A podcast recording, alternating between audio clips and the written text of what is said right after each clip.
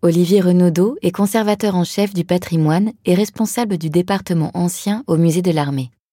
Vous êtes en face d'un objet dont la présence va peut-être vous intriguer dans un parcours dédié à la Seconde Guerre mondiale, mais ce casque du seizième siècle, qui a appartenu à un comte palatin euh, et qui provient des collections de Neubourg, hein, qui est un château à côté de Munich, est le symbole de, du sort qui a été réservé aux collections du musée de l'armée pendant la Seconde Guerre mondiale. Puisque, contrairement à d'autres grands musées français, les collections du musée de l'armée n'ont pas été évacuées.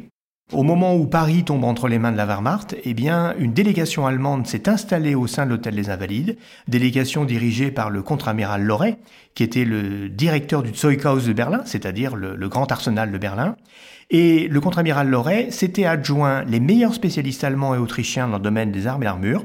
Et cette équipe, pendant six mois, entre juin et novembre de mille neuf cent quarante, a soigneusement sélectionné des pièces qui avaient été prises par les armées de la Révolution et de l'Empire, en Allemagne ou en Autriche. Et cette mission était en quelque sorte une vengeance, une juste restitution des collections princières allemandes qui avaient été volées par les armées françaises un siècle auparavant.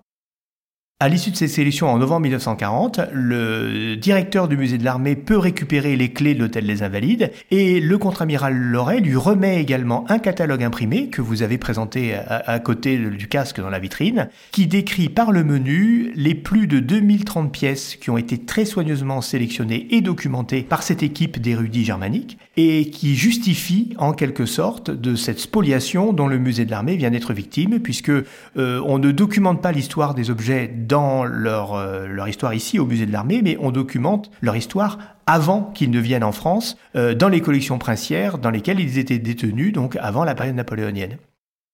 Le musée de l'armée a été le plus grand musée spolié en France au moment de la Seconde Guerre mondiale parce que les collections n'avaient pas été évacuées. Heureusement, la plupart des pièces qui avaient été renvoyées en Allemagne et en Autriche ont pu être récupérées à partir de mille neuf cent quarante-cinq mille neuf cent quarante-six par une mission dirigée par le colonel Blanc.